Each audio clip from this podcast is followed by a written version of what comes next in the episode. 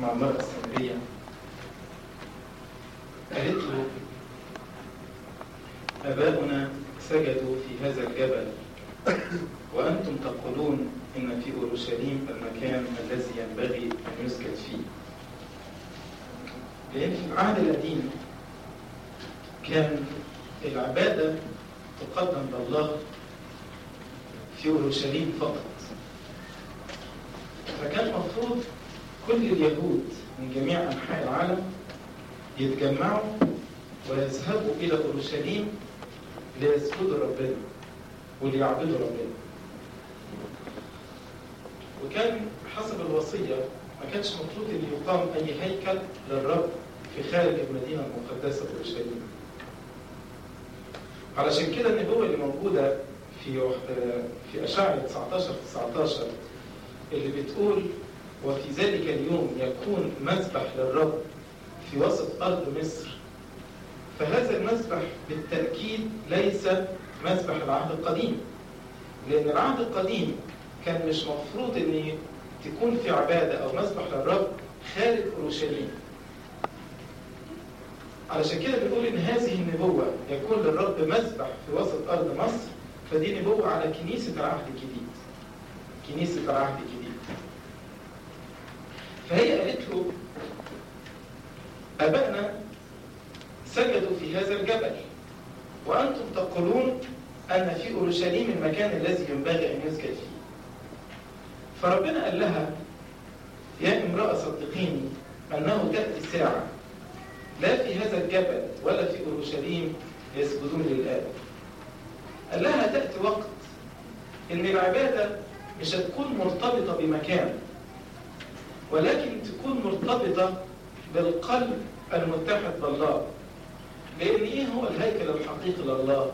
أنتم هيكل الله وروح الله ساكن فيك.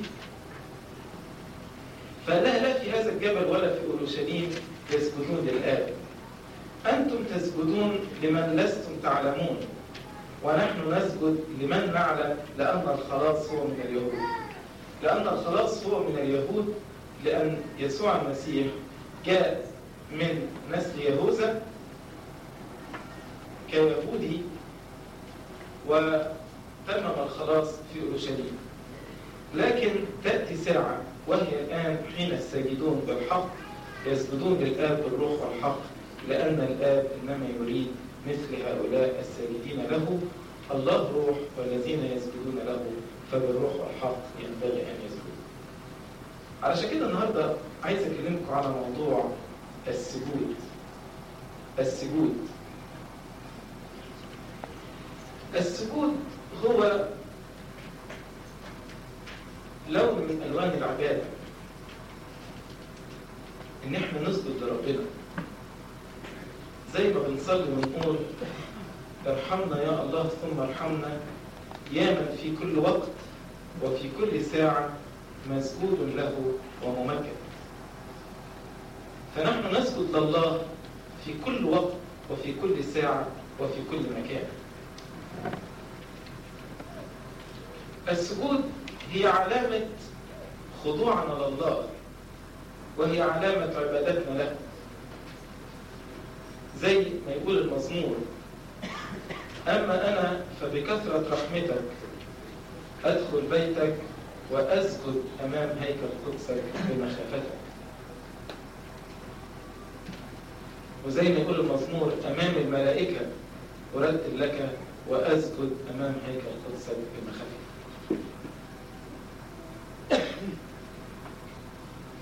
السجود هو رمز لخضوعنا لله ولعبادتنا له.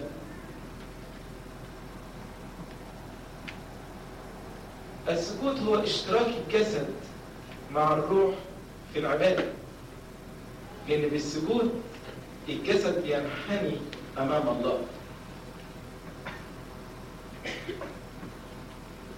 علشان كده الكنيسة تعلمنا إن إحنا لما نبتدي نصلي نبتدي ونسجد لله. لا يليق إن الإنسان يقف يصلي من غير ما يسجد لربنا. فنلاقي أول كلمات في الصلاة في صلاة باكر مثلا نقول إيه؟ تعالوا نسجد، تعالوا نسأل المسيح. المسيح اهلا، تعالوا نسجد، تعالوا نطلب من المسيح مخلصنا، تعالوا نسجد، تعالوا نتضرع على المسيح مخلصنا. فنحن بسجود ضرورات نقر بعبادتنا له، ونقول ان احنا ما بننساش ان احنا يا رب عبيد. انت دعوتنا من محبتك وجعلتنا ابناء ليك، ولكن نحن لا ننسى اننا عبيدك، لا ننسى اننا عبيدك. والكنيسه علمتنا ان احنا لما نيجي ندخل الكنيسه مفروض ان احنا برضو نبدا بالسجود. يعني اول ما نقف نصلي في بيوتنا مفروض نبتدي بالسجود، وايضا عندما ندخل الكنيسه نسجد امام هيكل الله، زي ما المزمور اللي بيقول: اما انا فبكثره رحمتك ادخل بيتك واسجد امام هيكل قدسك بمخافك. السجود يعطي اتضاع للنفس، والسجود يعطي مسكنة للروح،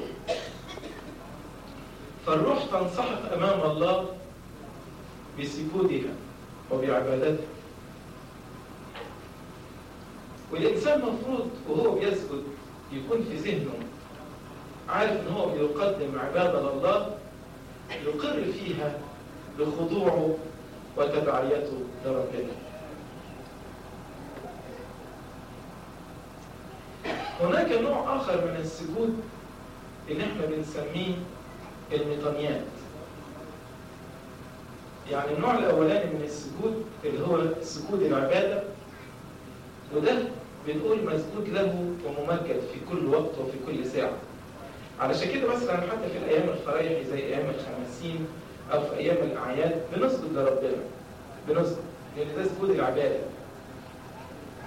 آه ونلاقي حتى في قداس ليلة العيد الشماس يدعى الشعب يقول اسجدوا لله بخوف ويعظ. فسجود العبادة يليق بالله في كل وقت وفي كل ساعة.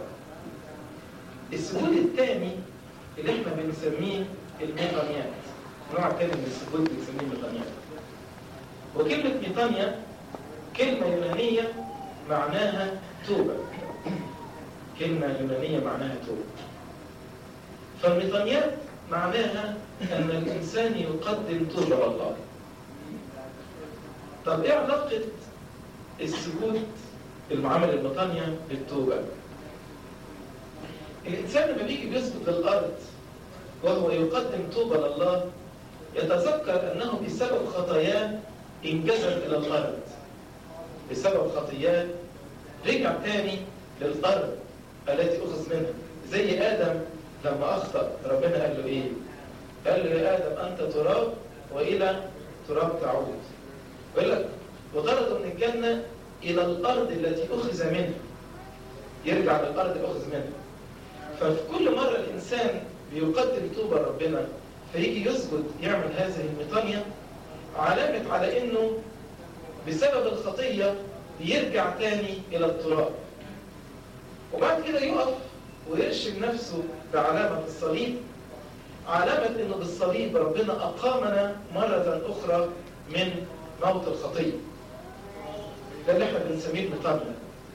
فالإنسان يسجد إلى الأرض وبعدين يقف ويرشم علامة الصليب، دي عمل توبة، إن الخطية شدتني إلى الأرض، ولكن بقوة الصليب وبقوة الدم المسفوك على عود الصليب تحررت من رباطات الخطية وأصبحت إنسانا سمائيا أنظر وأتطلع إلى السماء. علشان كده الصلوات اللي بتكون مصاحبة الميطانيات إن الإنسان يطلب الرحمة. يعني هو بيعمل الميطانية يقول يا رب يسوع المسيح ارحمني، يا رب يسوع المسيح خلصني. والميطانية دايما أو التوبة مفروض يكون بيصاحبها شعور بالحزن والندم، شعور بالحزن والندم. علشان كده الكنيسة قالت إن في أيام معينة اللي احنا بنبقى فرحانين فيها بالخلاص بتاع ربنا لا يليق إن احنا نقدم فيها ميطانيات، لأن ده في شعور بالحزن وده لا يتناسب مع شعور الفرح. زي أيام مثلا الخماسين المقدسة أو أيام الأعياد، لأن في العيد ده المفروض إحنا بنبقى فرحانين في الخلاص اللي إحنا مرناه، فلا يليق في الوقت ده إن الإنسان يقدم الميتانيات، لأن دي المفروض تكون مصاحبة بالشعور الحزن والندم.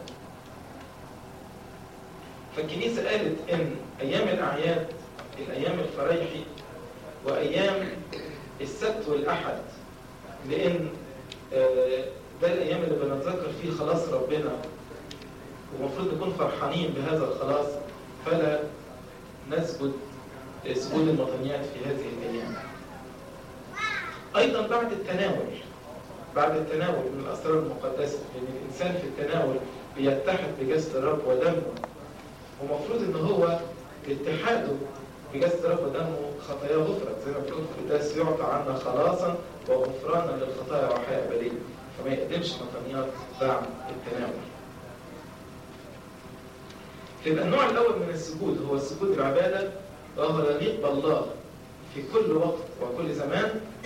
والنوع الثاني من السجود هو سجود المطنيات، اللي هي التوبة، آه ودي بتقدم من الإنسان باستمرار لربنا علامة على آه توبته ورجوعه لله. النوع الثالث من السجود هو ما نسميه بالانحناء، مجرد الإنسان ينحني آه لا يسجد سجودا كاملا إلى الأرض، زي ما يجي الشماس ويقول تسقيط خلاص ومنتو كيريو كليناتي، معناها احنا رؤوسكم بالرب. عشان كده لما يجوا الشمامسه اللي بره يردوا يقولوا المرات الابتسامين، يقول ان بيون ان بيون سو كيرييه، يعني امامك يا رب. بس لما بعض الشمامسه لما يردوا بالعربي يقولوا امامك يا رب خاضعين وساجدين، المرات ده مش دقيق، مش المفروض يقولوا خاضعين وساجدين، لان الشماس بينادي عليهم بانهم احنا رؤوسكم بالرب، المفروض هي الانحناء مش السجود كامل. بالعربي يقولوا أمامك يا رب فقط، يعني زودوش كلمة خطايا مساجدين، دي زيادة حتى مش موجودة في الأصل الإبت، الإبت ممكن سكرية معناها أمامك يا رب. سجود الانحناء ده بيفكرنا بالعشار لما دخل الهيكل، يقول لك ولم يشأ أن يرفع رأسه إلى السماء، ولكن أحنا رأسه وقر على صدره وقال اللهم ارحمني أنا الخاطئ. فانحناء الرأس علامة على إن الإنسان بيشعر بعدم استحقاقه، إن هو لا يستطيع وهو واقف يصلي إن هو بيرفع عينيه إلى السماء، فبيقف في مذلة وفي انسحاب قلب، ولا يستطيع إن هو ينظر إلى السماء، ولكنه ينحني وهو لسان حاله زي ما بيقول العشار ارحمني يا الله أنا الخاطئ. ونلاقي إن ده دايما مصاحب بقراءة التحليل، يعني دايما لما الشمس يقول احنا رؤوسكم للرب يكون الأب الكاهن بيقرأ التحليل، ودي فيها حاجة حلوة. يعني لما نيجي نربط ليه دايما قراءة التحليل معناها بتكون مرتبطة بالانحناء، الانحناء ده وضع متوسط ما بين إن الإنسان يبقى ساجد إلى الأرض وما بين إن هو يبقى إيه؟ واقف. فوقت قراءة التحليل هو بيحل من خطاياه، وفي نفس الوقت هو بيتذكر خطاياه اللي هي بتشده للأرض، علشان كده بيكون في هذا الوضع المتوسط، فهو لا ينسى إنه خاطئ، ولكن أيضا يبقى فرحان بالمغفرة التي بينالها من خلال التحليل. عشان كده يكون واقف زي العشار منحني برأسه ناظرا إلى الأرض التي أخذ منها والتي ينجذب إليها بسبب خطاياه وشواته، ولكن في نفس الوقت هو قائم بعمل الروح القدس اللي هو بيعطيه المغفرة وبيعطيه الخلاص. فدايما لما تلاقوا إن الشماس يقول إحنا رؤوسكم للرب، في هذا الوقت عادة يكون الأب الكاهن بيقرأ التحليل. فإحنا اتكلمنا على ثلاث أنواع السجود: سجود العبادة، سجود المطنيات اللي هو التوبة، وانحناء الرأس. سيد المسيح قال للمرأة السامرية الله روح والذين يسجدون له فبالروح والحق ينبغي أن يسجد بالروح والحق، ينبغي أن يسجد. لأنه ممكن إنسان يعمل مطانياته أو يسجد ويكون عقله مشتت أو ما يكونش بيحيي هذه المشاعر اللي احنا اتكلمنا عنها. فربنا بيؤكد على إن بالرغم من السجود ده هو عمل في مظهره الخارجي، عمل جسدي الإنسان يعمله جسدي، إنما في عمقه هو عمل إيه؟ هو عمل روح. النفس من جوه والروح من جوه بتنحني وبتسجد وبتخضع أمام ربنا. كده قال الله روح والذين يسجدون له فبالروح والحق ينبغي أن يسجدوا. فبالروح والحق ينبغي أن يسجدوا. مهم جدا ان احنا نقدم هذه العبادة. يمكن هذه العبادة مش واخدة حقها معانا. حتى الانسان لما يجي يقف مثلا ويقول مثلا في الصلوات كلمة نسجد زي في قانون الجماعة مثلا نسجد له ونمجده مع الاب والابن، مفيش فينا حد يمكن يرشم الصليب وينحني ويسجد وهو يقول الكلمات دي. فيا ريت دايما نتعود لما نيجي نذكر كلمة نسجد على الاقل ما كنتش هتقوم للسجود كامل، على الأقل تنحني أمام الله وترشم علامة الصليب، علامة عبادتنا لربنا. الكنيسة برضه بتعلمنا إن الإنسان لما يسجد يسجد بطريقة معينة. إزاي يعني؟ أنتوا عارفين لو واحد وقع، لو واحد جه يقع هيقع على الأرض، فهيعمل إيه؟ هيسند على الأرض بإيه؟ بكف إيده. ف لو واحد جاي عرض يسند عرض بكف ايده. فاذا لو انت بتسند على الارض بكف ايدك فده علامه ايه؟ علامه الوقوع. علامه الوقوع الانسان بيقع. مش كده الكنيسه ما بتعلمناش ان الانسان لما يسجد يسجد بكف ايده، لان المفروض يضم ايديه ويسجد.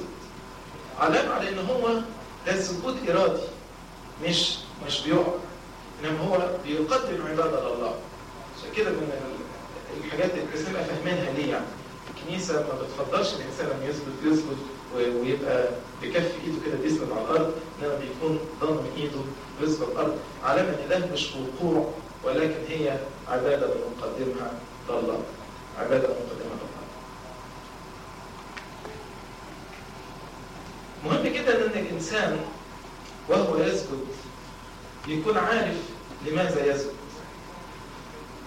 زي ما سيد المسيح قال للمرأة السامرية: أنتم تسجدون لمن لستم تعلمون ونحن نسجد لمن نعلم.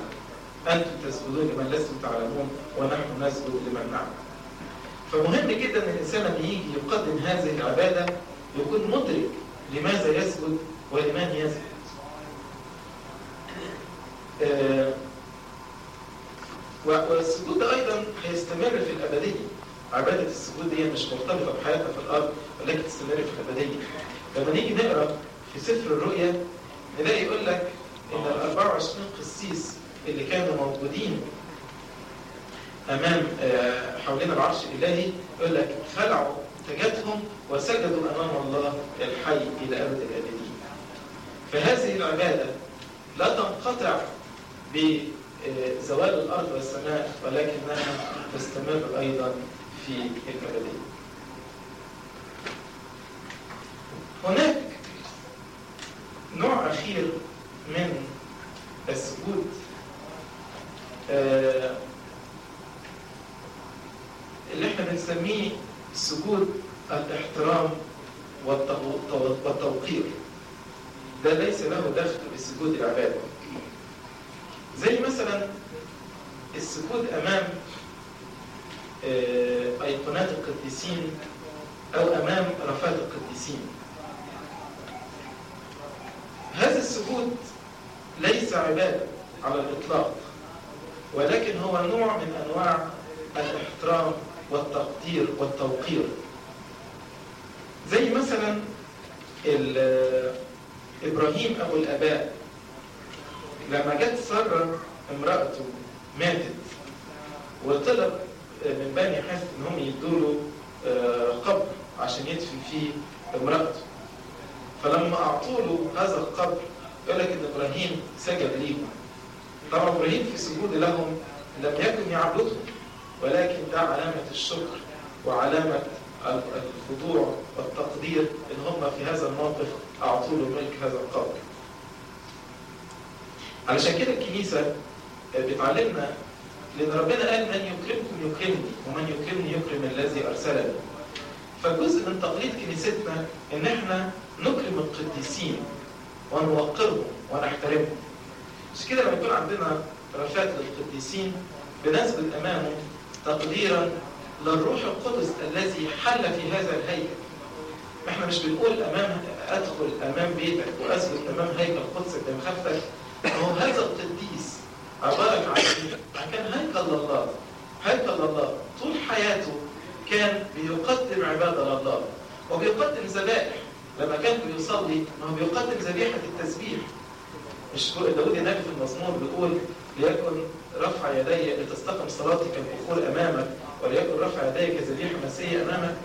فهذا القديس الذي أفنى حياته في عبادة الله وقدم حياته ذبيحة حب على مذبح المحبة وكان هو هيكل للروح القدس سكن الله فيه. فاحنا كيف لا نوقر هذا القديس؟ ونلاقي مثلا ان عظام قليش عن النبي لما كانوا بيدفنوا انسان وجه هذا الانسان وقع على عظام قليش، ايه اللي حصل؟ قام بين الاموات. يعني مجرد هذا الانسان متلامس مع عظام قليش موجودة في سفر الملوك آمن بين الأموات.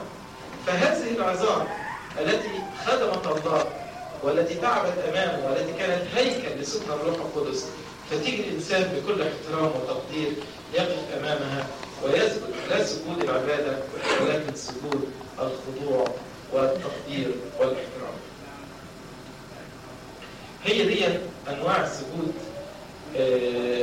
يا ريت يكون للسجود جزء في عبادتنا. يعني لما نقف نصلي يا ريت نبتدي صلواتنا بان احنا نقول نسجد لك ايها المسيح لأنا مع ابيك الصالح والروح القدس لانك قمت وخلصتنا. نوع من انواع التقدير والتحيه والاحترام والعباده التي نقدمها لله.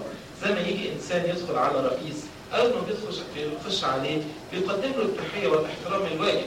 هكذا ما يقفش الانسان يصلي كده على طول بدون ما هو يقدم الاحترام والتقدير الواجب لله. الله يعطينا ان احنا نمارس هذه العباده، عباده السجود للروح والحق